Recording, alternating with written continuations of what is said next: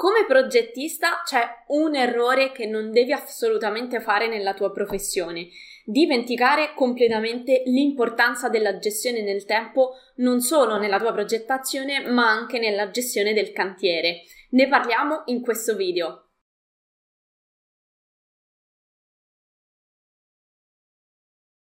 Ciao, sono Giada Capodilupo da adorarchitettura.com. Insegno a tutti i progettisti come risparmiare tempo ed essere più produttivi attraverso l'apprendimento di competenze altamente richieste nel mondo del lavoro. In questo video parliamo del tempo, di questa fantastica risorsa che ahimè abbiamo tutti uguali, abbiamo tutti 24 ore e che spesso purtroppo nella sua gestione è completamente sottovalutata. Infatti siamo così presi dalla compilazione delle pratiche, dalle, nonché appunto dalle scadenze, dalla redazione del, uh, del, del progetto, dal seguire il cantiere che ci scordiamo che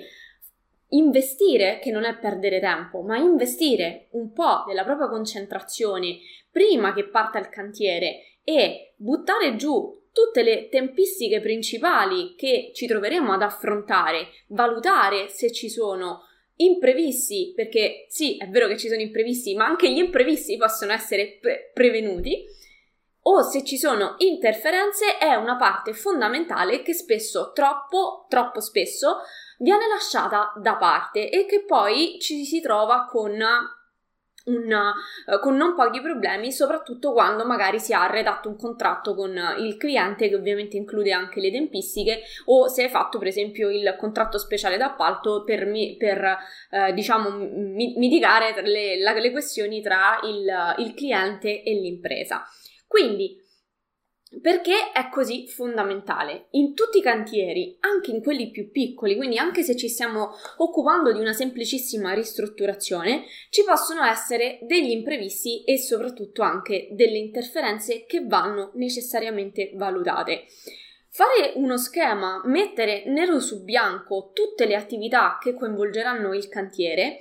ci aiuta a svuotare la mente e a poter visualizzare con un occhio esterno un pochino più lucido e freddo tutto quello che eh, avverrà in cantiere ma anche che potrebbe avvenire perché un, un, bravo progettista non fa mai delle previsioni di cantiere sulla punta della matita nel senso precise, no? Ci sono sempre degli Uh, degli, delle cose che purtroppo uh, accadono e che poi causano ritardi e ritardi non previsti, non valutati, che poi causano dilazionamenti temporali o peggio aumento dei costi, non ci fanno fare assolutamente una buona figura agli occhi del cliente. Quindi, uh, banalmente ti faccio alcuni esempi perché magari starei pensando, oh, vabbè, ma io magari mi occupo di cantieri piccoli, non ho tutta questa necessità di starli a pianificare, a fare. Innanzitutto male, perché anche per um, appalti piccoli, che può essere anche il rifacimento di un bagno, quindi microscopici, eh, è necessario comunque stilare un contratto con la ditta, onde evitare che la ditta magari prenda troppi lavori e, sottovalu- e so- sopravvaluti magari le sue forze e causare così dei ritardi. Non c'è niente di peggio che eh, quando hai magari un cliente pronto a eh, voler, che vuole fare dei lavori e continui a rimandare perché la ditta non è, non è pronta. Sappiamo che poi di, periodo, di questi periodi dove ci sono tanti lavori eh, edilizia con a seguito dei vari bonus, le ditte sono abbastanza affogate, quindi eh, te, non vogliono perdere lavori, quindi dicono sì sì te lo faccio, eh, però magari danno una data fittizia di partenza al cliente che poi viene posticipata e riposticipata. Allora, se non c'è un contratto che sancisce, sancisce la data di inizio e di fine lavori e di conseguenza la durata, siamo in balia di, di quello che l'impresa ha a disposizione in quel momento. Quindi non vogliamo assolutamente questo, vogliamo essere dei professionisti eh, consapevoli in grado anche di sostenere il nostro cliente nel momento del bisogno. Allora, ti faccio un po' di esempi di quello che può andare storto in un cantiere per farti capire quanto anche il cantiere più piccolo, non parliamo poi di cantieri grandi, eh, può avere delle variabili non indifferenti. Eh, banalmente, per esempio, eh, quando mi stavo occupando di una ristrutturazione di un appartamento, il cliente eh, ci ave- aveva, eh, purtroppo c'è questa cosa, vabbè, aveva affidato eh, il, l'impianto elettrico al cugino perché il cugino aveva una ditta di impianti elettrica. Sta cosa di far fare eh, parte dei lavori a una ditta e parte ai parenti, secondo me è tremenda. Meglio, insomma, prendere una ditta che faccia chiavi in mano o che comunque sia responsabile delle ditte subappaltatrici che non affidarsi al cugino, lo zio, il nonno e così via. Comunque, questa era la sostanza, quindi c'era in questo ristruttura- la, la ristrutturazione di un appartamento, quindi voglio dire, a chiunque può capitare una cosa del genere, avevamo la ditta appaltante con cui eh, era stato fatto un contratto ehm, che avrebbe dovuto fare tutti i lavori ad eccezione dell'impianto elettrico che appunto era in mano al, in questo caso alla ditta del cugino del, del titolare. Eh, che è successo? Che ovviamente ci sono delle tempistiche che vanno rispettate, cioè non si può mettere il massetto se prima non sono stati messi i corrugati dell'impianto elettrico, altrimenti andiamo ad attappare tutto e poi questo benedetto impianto elettrico dove lo facciamo passare? Il massetto pone le basi per tutto quello che viene, che viene dopo, quindi portare le pareti a finitura, eh, me, messa, de, mettere il pavimento, tinteggiare, quindi comunque eh, invalida il, il, il progresso del, del cantiere. Che è successo? Che la famosa ditta del cugino, proprio perché era quella del cugino, quindi ci si va a fiducia, eh, aveva preso degli altri lavori e anche se per poco tempo, perché poi alla fine si è trattato di pochi giorni, ha ritardato l'ingresso in cantiere perché aveva degli altri lavori da chiudere. Quindi ci siamo trovati con la ditta appaltante che stava così in attesa di questi che venissero a mettere i corrugati perché altrimenti non potevano chiudere il massetto e nel frattempo si erano già portati avanti con le altre lavorazioni, quindi erano rimaste solo le lavorazioni che erano conseguenti alla posa e all'asciugatura del, ma- del massetto eh, e non potevano andare avanti. La ditta del cugino che doveva fare l'impianto elettrico nel frattempo si era presa un paio di lavori e quindi stava ritardando e ci siamo trovati quindi con il cantiere in una fase di stallo eh, dove non era colpa della ditta appaltante, quindi non, non, gli certo, non, gli si poteva certo, minacciare con delle penali nel contratto, bisognava solo andare a litigare col famoso cugino in, in questione. Fortunatamente poi la cosa si è risolta in maniera molto insomma molto rapida, è stato solo poi questione di pochi giorni e i lavori sono ripresi. Ma nel frattempo la ditta appaltante, che giustamente stava così in attesa, diceva io potevo prendermi degli altri lavori eh, e potevo guadagnare in questi giorni, non l'ho fatto per correttezza e adesso mi ritrovo così. Quindi queste sono uh, situazioni che possono essere realmente potenzialmente spiacevoli, eh, laddove magari c'è, diciamo, la cosa poteva essere affidata tutta ad un'unica impresa e lasciamo perdere, diciamo, cugini, parenti e vari ed eventuali, però capisco che non è sempre facile. Il mio consiglio è cercare di gestire sempre nella maniera più professionale possibile la situazione e um, evitare, insomma, comunque chiudere contratti con tutte le società ditte appaltanti che ci sono. O comunque, se no, parlare con cliente e dice: Guarda, che se proprio insisti che questo lavoro lo deve fare tuo cugino, sappi che va incontro a questo, questo e questo, perché poi quando succedono le cose, non succede mai niente, ma poi quando succedono, chiaramente il cliente poi si lamenta sempre con noi, quindi onde evitare di prenderci noi il, il, il cosiddetto cetriolo. Altre cose che invece possono capitare quando anche hai fatto una, un'ottima organizzazione. Um, per esempio, mi è capitato con la ristrutturazione di un asilo che chiaramente per non in, um, per non aggravare sull'attività dell'asilo andavano fatti dei lavori di ristrutturazione chiaramente durante l'estate nel periodo in cui c'era meno presenza uh, nell'asilo e potevano essere fatti i lavori. Lì è stato fatto, fortunatamente è andato tutto bene, ehm, però c'erano tante variabili che potevano andare male e proprio per questo motivo sono state pianificate con largo anticipo e quindi fortunatamente insomma anche la ditta poi era, era molto seria uh, è stato tutto organizzato uh, per il meglio, ovvero i lavori erano, si sarebbero svolti dalla metà di luglio fi- me- fino a tutto il mese d'agosto, quindi dovevano concludersi proprio i primissimi giorni di settembre perché poi ovviamente l'asilo doveva riaprire. Quindi tutti i materiali, come sai, ad agosto non si muove una foglia, quindi non c'è speranza di poter contattare un fornitore. Tutti i materiali che servivano andavano calcolati con largo anticipo e ordinati in anticipo, quindi dovevano arrivare in cantiere prima perché gli operai dovevano lavorare nel cantiere eh, in, uh, al momento dovevano avere tutto a disposizione perché avevano solo quella fascia temporale. Chiaramente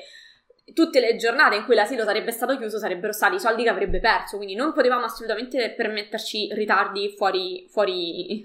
fuori insomma da, da, da tutto, perché altrimenti avremmo causato un danno economico all'attività.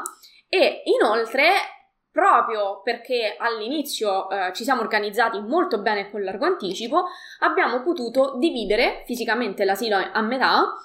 a metà, insomma un po' di meno, comunque dividendo l'asilo, siccome avevamo la fortuna di avere un doppio ingresso al,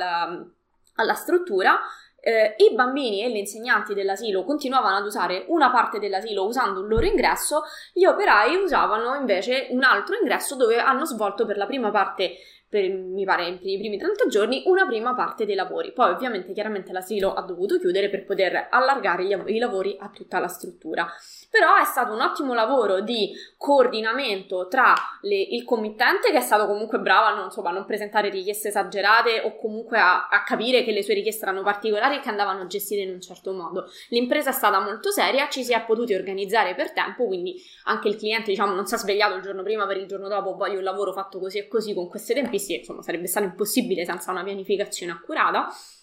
ma in questo caso particolare è stato fondamentale ehm, una pianificazione a tavolino di tutte le attività che c'erano da fare per poter ordinare i materiali in anticipo, perché altrimenti nel mese d'agosto non sarebbero stati mai consegnati in tempo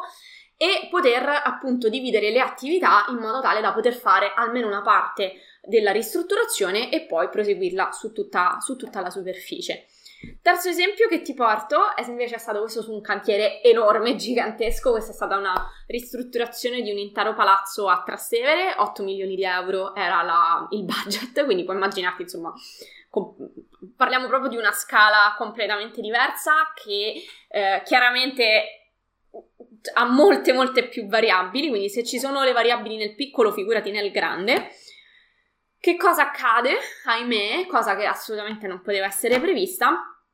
Eh, praticamente il produttore che doveva fare la base della gru sbaglia di pochissimo le misure della base della gru. Arrivano a montare la gru, che poi serviva chiaramente per, alle- cioè per poter tutto l'allestimento del cantiere, per poter, salire, poter far salire materiali su in alto, eh? vabbè, praticamente di so, cioè penso pochissimi centimetri, per pochissimi centimetri, la base della gru non entra nella... Um, non riesce ad agganciarsi.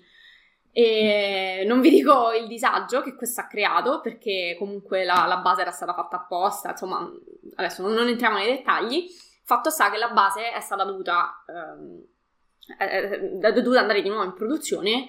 con che conseguenza tutte le lavorazioni che necessitavano del tiro in alto dei materiali sospese completamente. Quindi eh, purtroppo in questo caso la, aveva sbagliato il, il, produttore della base della gru, quindi comunque non era un errore imputabile a noi. Eh, di fatto però eh, ne abbiamo pagato tutte le spese perché poi a prescindere di chi è la colpa le spese le paga tutto il cantiere quindi tutte le attività ritardano, il, il committente comunque si avvelena e, e, ci sono comunque... Que- questa è stata veramente una, insomma, una, cosa che ci ha fatto sudare freddo per, per vari giorni. Fortunatamente anche qua eh, poi insomma il produttore della gru ha dato priorità massima a questa cosa, si è risolta anche nel giro di poco tempo, però perché anche perché poi la modifica da fare era minima, però insomma veramente stavamo un attimo co, eh, con, la, con, la, gocciolina, eh, con le dita incrociate perché avrebbe inficiato completamente tutta la partenza del cantiere che comunque ha ritardato, però siamo riusciti a contenere uh, la situazione. Quindi come vedi dal cantiere microscopico al cantiere da milioni di euro le variabili sono tante. Più riesci a prevederle, più riesci a mettere nero su bianco tutto quello che può accadere,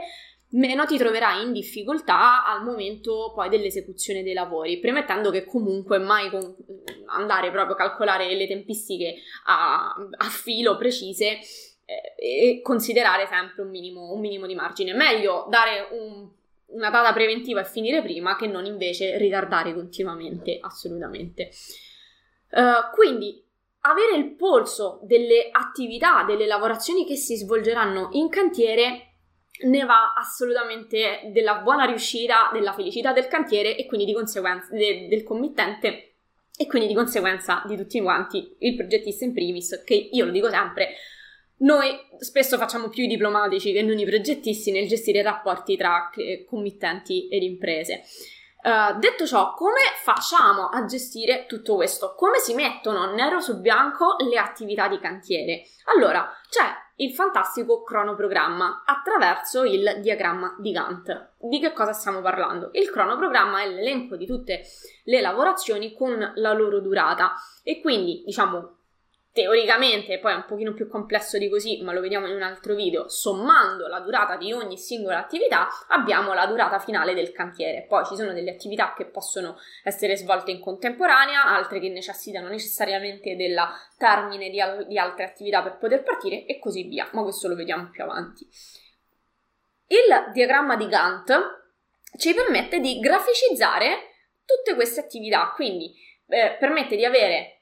l'elenco delle attività e sul, eh, diciamo sulla destra, insomma, il corrispettivo grafico della loro durata. Che, ha, che corrisponde, diciamo, ogni segmento del diagramma di Gantt eh, ha poi chiaramente in corrispettivo delle date, quindi ogni si ha l'attività, si va a spezzettare tutto il lavoro del cantiere in singole attività, ecco perché è fondamentale conoscerlo in maniera approfondita e dopo questo, diciamo, spezzettamento si attribuisce un una durata ad ogni singola attività. Ci sono dei modi per attribuire la durata, ma non è l'obiettivo di questo video perché ne parliamo meglio nel prossimo, dove infatti ti spiego meglio che cos'è il diagramma di Gantt, entriamo un pochino più uh, nel, nel dettaglio e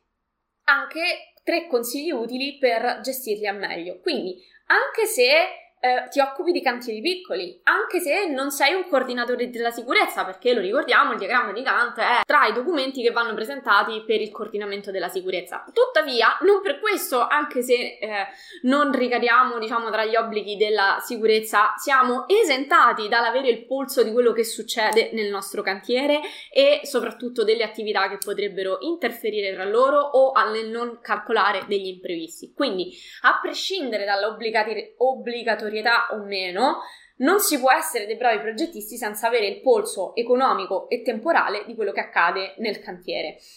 Detto questo, non ti voglio svelare altro perché tanto avremo tanto tempo durante questo mese per, per parlarne. Spero di averti un po' messo l'urgenza uh, del, del, capire quanto è fondamentale controllare anche le tempistiche in cantiere e di fermarle con un apposito diagramma e con dei contratti associati. Ne parliamo meglio nel prossimo video in cui ti, da, ti spiegherò meglio che cos'è il diagramma di Gantt e consigli, ti darò tre consigli utili per farlo nel modo più corretto. Quindi, se hai delle domande scrivimele in un commento. Se non l'hai ancora fatto, iscriviti al mio canale e metti un bel like a questo video, in modo da non perdere tutti i prossimi aggiornamenti. Io ti saluto e ti do appuntamento nel prossimo video.